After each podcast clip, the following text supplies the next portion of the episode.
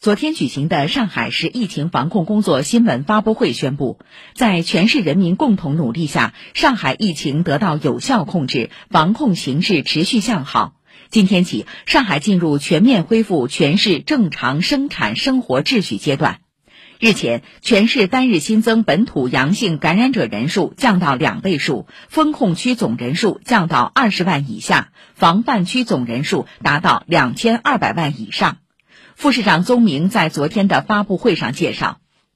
之前我们已经在奉贤、金山、崇明三个区开展了恢复正常生产生活秩序的压力测试。下一步，我们将在严守不出现规模性反弹底线、确保风险可控的前提下，全面实施疫情防控常态化管理，全面恢复全市正常生产生活秩序。